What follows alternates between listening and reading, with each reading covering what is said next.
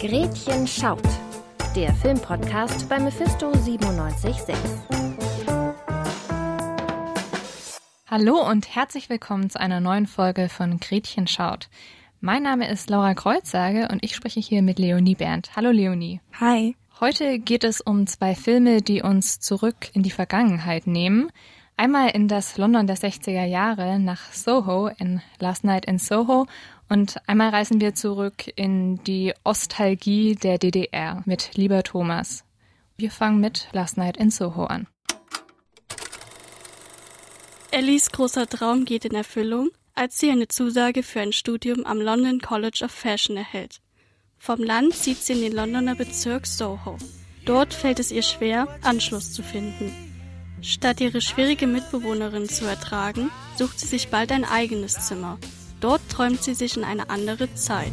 Wenn ich mir aussuchen könnte, wann und wo ich lebe, dann hier, in London, in den sechzigern. Ellies Träume entwickeln im neuen Zimmer eine faszinierende Realität. Im Schlaf erkundet sie das Soho der sechziger. Was sie dort erlebt, scheint in der Vergangenheit tatsächlich passiert zu sein. Ich habe diese Fähigkeit. Ich sehe Menschen und Orte. Dinge, die andere nicht sehen. Ellie identifiziert sich mit der hübschen Sandy, die auch einen großen Traum verfolgt. Sie will unbedingt Sängerin werden. Der attraktive Manager Jack scheint ihr diesen Traum ermöglichen zu können. Auch Ellie wird von der schimmernden Welt der sechziger verzaubert. Doch schnell muss sie einsehen, dass früher doch nicht alles besser war und die düsteren Schatten der Vergangenheit beginnen, sie zu verfolgen. Sandy!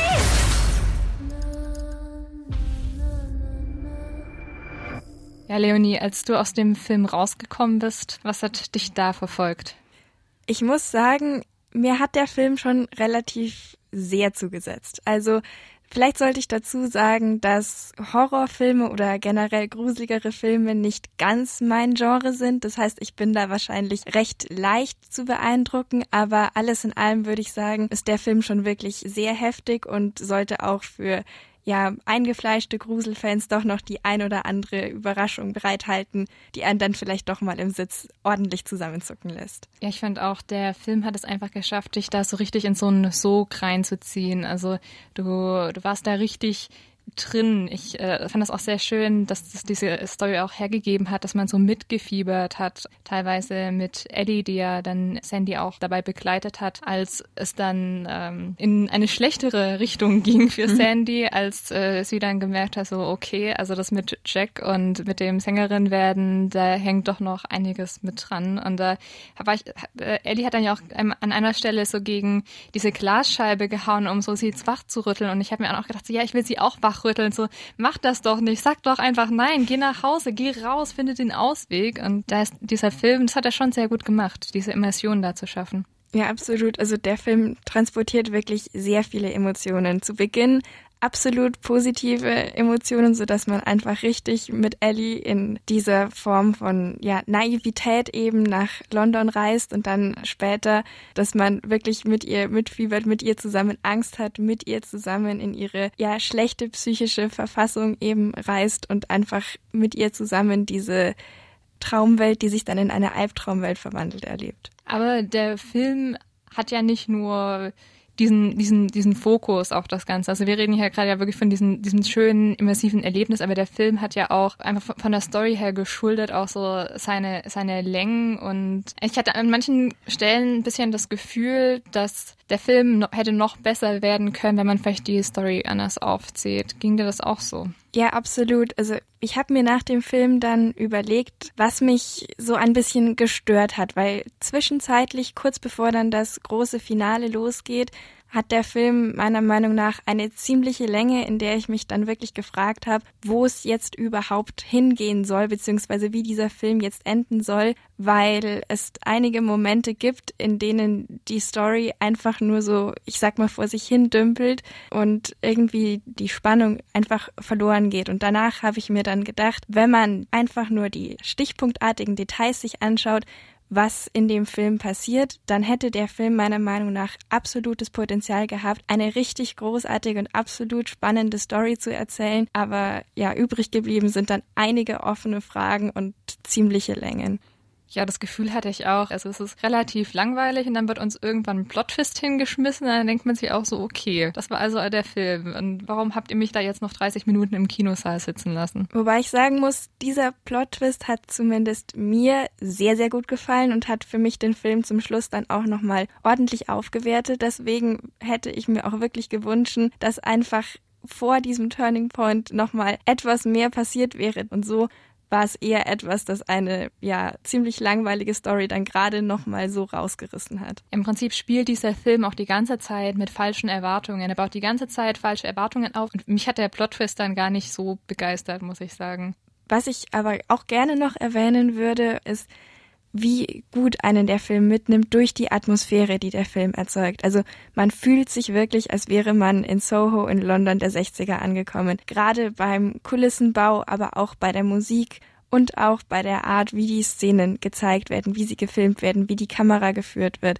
Mhm. Man wird da einfach wirklich mitten in diesen ja aufregenden Trubel von Soho der sechziger genommen und man hat wirklich das Gefühl, das ist das Szeneviertel, das gerade im Entstehen ist. Ja, also auch der Schnitt ist einfach nur super. Also das muss man dem Film wirklich lassen. Es ist sehr schön gemacht. Da, da ist sehr viel Liebe zum Detail auf jeden Fall mit drin. Wo es aber weniger Liebe zum, nicht unbedingt Detail gab, aber generell zur Geschichte, war diese, dieses ganze MeToo, was da so mitgeschwungen ist durch die Geschichte von Sandy, die ja in diese Loverboy-Masche dann da gerät und dann mit ganz vielen Männern schlafen muss, angeblich um Sängerin zu werden, aber eigentlich schickt Jack sie nur anschaffen. Und ich hatte das Gefühl, dieser Film versucht da irgendwie einen feministischen Ansatz zu finden, aber macht das dann irgendwie auf, auf eine falsche Weise. Ja, ich, da muss ich dir wirklich zustimmen. Was mich eben auch gestört hat, war, dass Sandy aus diesem Narrativ einfach nicht rauskommt. Also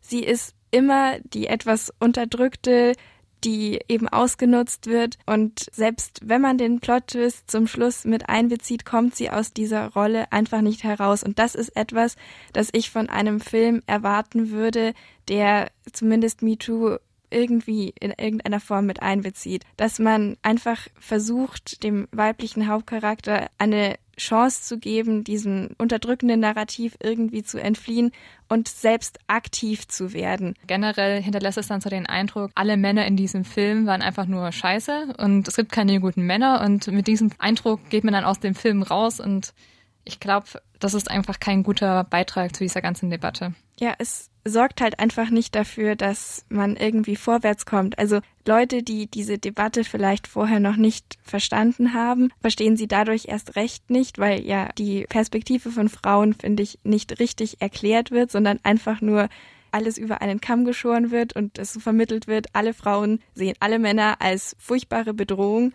Und äh, da gibt's keinen Weg raus, diese Fronten sind verhärtet und ich finde, da hätte der Film einen Beitrag dazu leisten müssen, das aufzulösen und einfach etwas mehr zu vermitteln.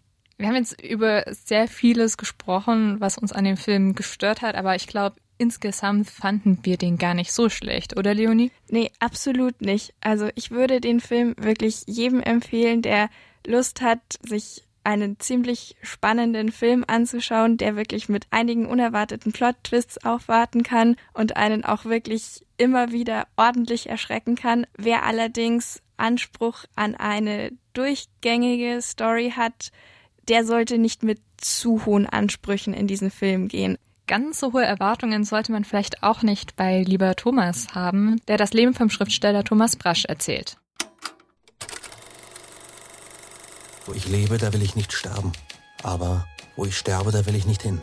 Bleiben will ich, wo ich nie gewesen bin. Thomas Brasch liegt schon während der Militärakademie lieber im Gras, betrachtet die Sonne und träumt von Geschichten und Geborgenheit in seiner Familie.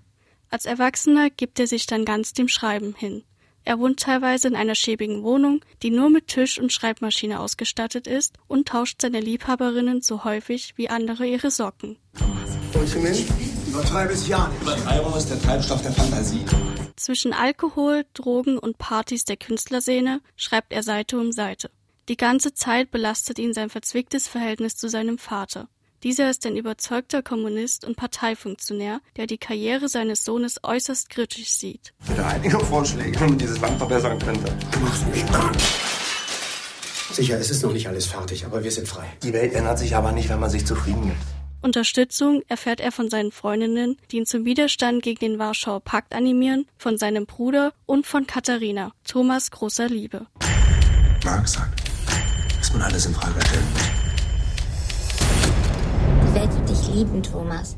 Regisseur Andreas Kleinert porträtiert den Schriftsteller als eine Persönlichkeit, die hin und her gerissen ist zwischen einer Liebe für den Osten, den Idealen seines Vaters, der Zensur seiner Werke in der D D R und seinem Wunsch nach einem besseren System.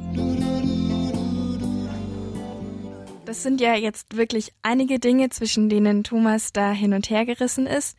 Und das ist, könnte ich mir vorstellen, durchaus eine schwierige Ausgangslage für einen Schauspieler.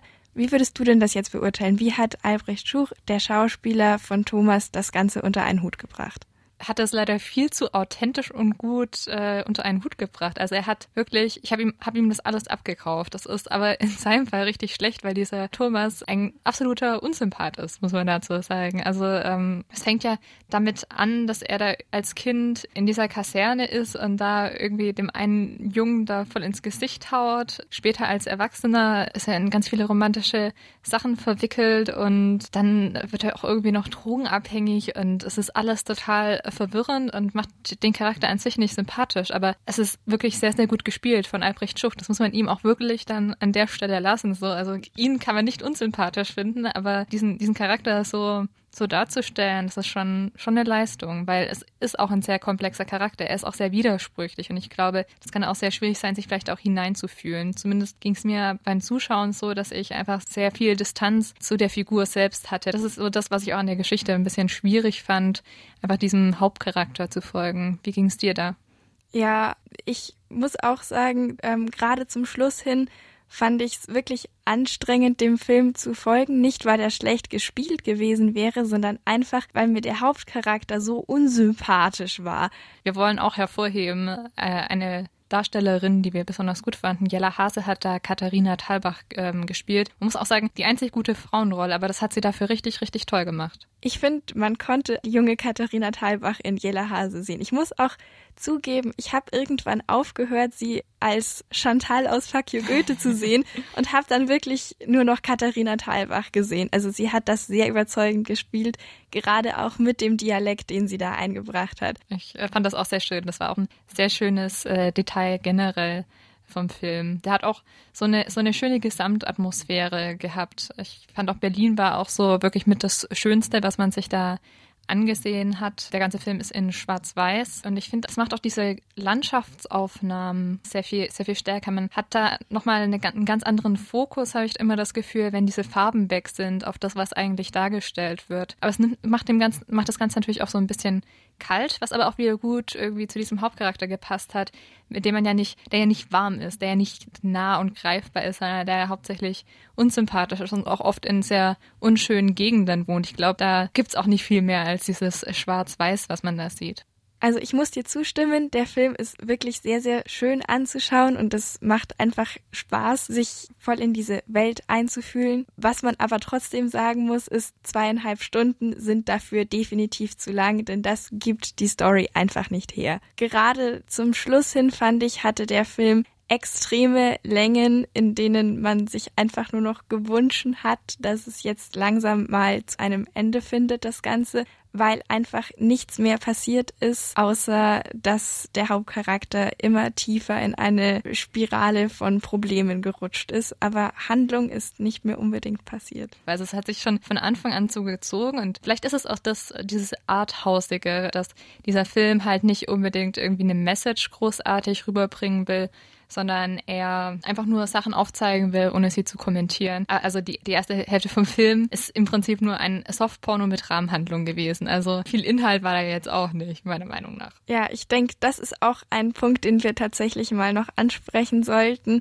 Die Rolle von Frauen in diesem Film ist größtenteils sehr problematisch. Einerseits mag das natürlich der Tatsache geschuldet sein, dass Thomas Brasch einfach ein Mensch war, der sein Leben so gelebt hat. Andererseits möchten wir aber trotzdem kritisieren, dass diese Figur sehr heroisiert wurde. Ja, das ist auch generell ein, ein, ein Problem auch an diesem Film, weil er eben ihn so in den Mittelpunkt stellt, diesen Thomas Brasch. Und dadurch heroisiert das eigentlich einen absoluten Unsympath, der einen furchtbar, furchtbaren Umgang mit Frauen hatte. Und auch generell hat, hatte ich nicht das Gefühl, auch wenn er, wenn er so ein bisschen so als Rebell dargestellt wurde und alles Mögliche, man hatte gar nicht das Gefühl, dass er irgendwie wirklich so, so radikal und anders war. Irgendwie hat er halt auch nur das gemacht, worauf er gerade Lust hatte. Beziehungsweise in dem Film heißt das ja auch immer, er hat immer versucht, das zu tun, was er nicht kann. Wobei, äh, da ja auch, um das Thema vielleicht auch noch anzuschneiden mit seinem Vater, er hat dann auch äh, immer doch äh, Sachen auch sein gelassen, wenn er gemerkt hat, da kommt er dann nicht weiter, zum Beispiel, als er dann nach äh, West-Berlin gezogen ist. Wobei man ja sagen muss, er konnte ja nie zugeben, wenn er Dinge nicht konnte, sondern er hat das dann immer auf andere projiziert, sodass er dann wieder gut dagestanden ist, weil er an sich einfach keine Fehler sehen konnte. Und ich finde, das war auch ein bisschen ein Problem in dem Film, dass diese ja recht äh, egoistische, egozentrische Rolle von ihm einfach so weiter heroisiert wurde und dass diese mangelnde Kritikfähigkeit von ihm eher als eine Art positive Eigenschaft rausgekommen ist. Ich glaube, der Vater ist da wirklich so die einzige Person, die da wirklich irgendwie wirklich mal so Kritik an ihm äußert und sagt so, hey, so geht das nicht und so kannst du es nicht machen. Ich will jetzt nicht sagen, dass diese Kritik gerechtfertigt ist, aber ich finde, das ist halt ein Motiv, das sich so durch diesen Film zieht, dass irgendwie diese Unzufriedenheit mit dem Vater immer so da ist. Und ich finde auch, seine Familie ist generell einer einer der wenigen Punkte, wo man bei ihm überhaupt mal so was wie Menschlichkeit bemerken kann. Also wo mal ein leichter ja, Perspektivwechsel stattfindet und er von seinem hohen Ross mal ein bisschen runterkommt. Aber der Aspekt kommt, finde ich, leider viel zu kurz. Alles in allem würde ich sagen, war das ein Film, der schön zum Ansehen war, gerade wegen diesem arthausigen. Aber mit dem Charakter kann man nicht so warm werden. Oder was ist dein Fazit, Leonie? Ja, also man muss definitiv einen sehr langen Atem mitbringen, weil diese zweieinhalb Stunden sind vielleicht schön anzusehen, aber mit Inhalt sind sie teilweise nicht unbedingt gefüllt. Und wie du ja gerade schon gesagt hast, ist es sehr anstrengend, einem so unsympathischen Charakter wirklich zweieinhalb Stunden lang zu folgen. Also abschließend kann man sagen, beide Filme waren okay, aber so wirklich überzeugt, dass wir jetzt wirklich so rausgehen würden und sagen, ja, den müssen wir unbedingt nochmal anschauen. Das Gefühl hatten wir nicht. Aber vielleicht sind in zwei Wochen ja neue Filme dabei, die genau das versprechen. Deshalb schaltet auch gerne wieder in zwei Wochen ein, wenn es wieder heißt, Gretchen schaut. Denn das war's mit uns beiden für heute. Vielen Dank dir, Leonie, für das Gespräch. Ja, ich habe zu danken. Es hat mir sehr viel Spaß gemacht. Danke auch an Tim Puls, der uns heute produziert hat. Und damit verabschieden wir uns dann auch für diese Folge. Mein Name ist Laura Kreuzsage. Habt noch einen schönen Tag.